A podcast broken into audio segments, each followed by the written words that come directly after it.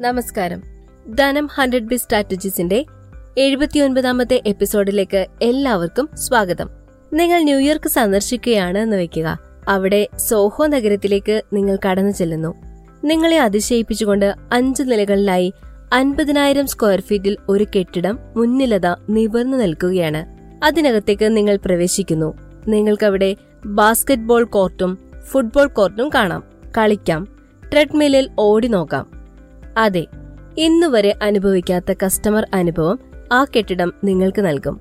നിങ്ങളുടെ ഓരോ ചലനവും ക്യാമറകൾ നിരീക്ഷിച്ച് ഒരു ആപ്ലിക്കേഷനിൽ സൂക്ഷിക്കും.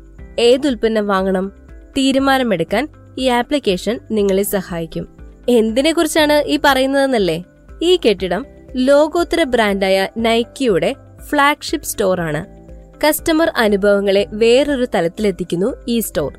നൈക്കി എന്ന ബ്രാൻഡ് എന്താണ്? ചെറിയൊരു സ്റ്റോറിൽ നിന്നും ഒരു നൈക്കി ഷൂ വാങ്ങുന്ന അനുഭവമല്ല ഈ സ്റ്റോർ നിങ്ങൾക്ക് നൽകുന്നത്. സ്റ്റോറിന്റെ വലിപ്പവും അതിലൊരുക്കിയിരിക്കുന്ന സൗകര്യങ്ങളും നിങ്ങളുടെ ഭാവനകൾക്കും അപ്പുറമാണ്.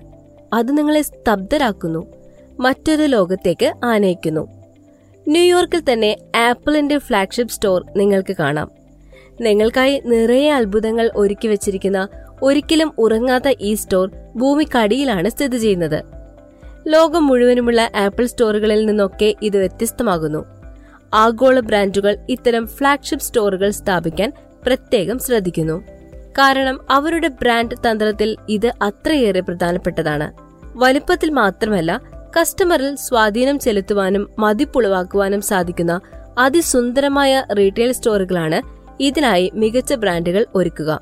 സമയം ചെലവഴിച്ച് ഷോപ്പിംഗ് ആനന്ദകരമാക്കുവാൻ എത്തുന്ന ഉപഭോക്താക്കളെയാണ് ഫ്ളാഗ്ഷിപ്പ് സ്റ്റോറുകൾ ലക്ഷ്യം വെക്കുന്നത്. വന്ന് ഉൽപ്പന്നം വാങ്ങി എത്രയും വേഗം തിരിച്ചു പോരുവാനല്ല ഉപഭോക്താവ് ശ്രമിക്കുന്നത്. ഷോപ്പിംഗ് എന്നും ഓർമ്മിക്കാവുന്ന ഒരു അനുഭവമാക്കുവാൻ അവർ ആഗ്രഹിക്കുന്നു.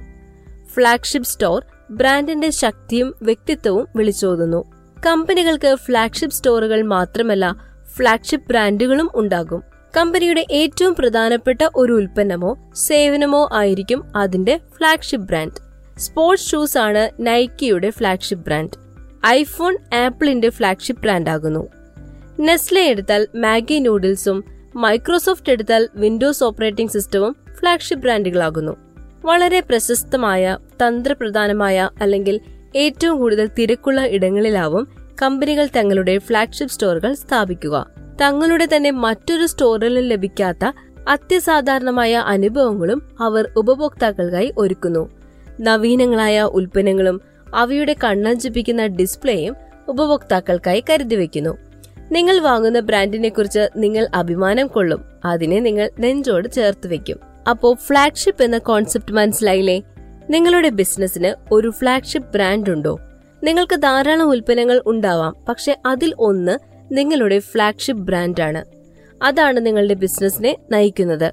നിങ്ങൾക്ക് ധാരാളം സ്റ്റോറുകൾ ഉണ്ടാകാം. പക്ഷെ നിങ്ങൾക്കൊരു ഫ്ളാഗ്ഷിപ്പ് സ്റ്റോർ ഉണ്ടോ?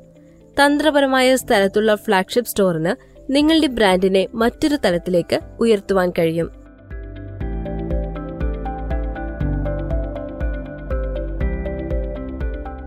ബിസിനസിനെ കുറിച്ച് കൂടുതൽ അറിയുവാൻ ധനം പബ്ലിക്കേഷൻസിലൂടെ ഡോക്ടർ സുധീർ ബാബു പുറത്തിറക്കിയ കേരളത്തിൽ വ്യവസായം തുടങ്ങാൻ അറിയേണ്ടതെല്ലാം എന്ന പുസ്തകം നിങ്ങളെ സഹായിക്കും. ഈ പുസ്തകം ആവശ്യമുള്ളവർക്ക് nine zero seven two five seven double zero five one എന്ന നമ്പറിലേക്ക് വാട്സ്ആപ്പ് ചെയ്യാവുന്നതാണ്. ഈ പോഡ്കാസ്റ്റ് സീരീസ് നിങ്ങൾക്ക് ധനം ഓൺലൈൻ ഡോട്ട് കോമിൽ മാത്രമല്ല Google podcast Apple podcast Amazon music Jio Saavn Spotify Gaana എന്നിവയിലും കേൾക്കാവുന്നതാണ്. അപ്പോൾ അടുത്ത എപ്പിസോഡുമായി വരാം അടുത്തയാഴ്ച. വിജയാശംസകൾ.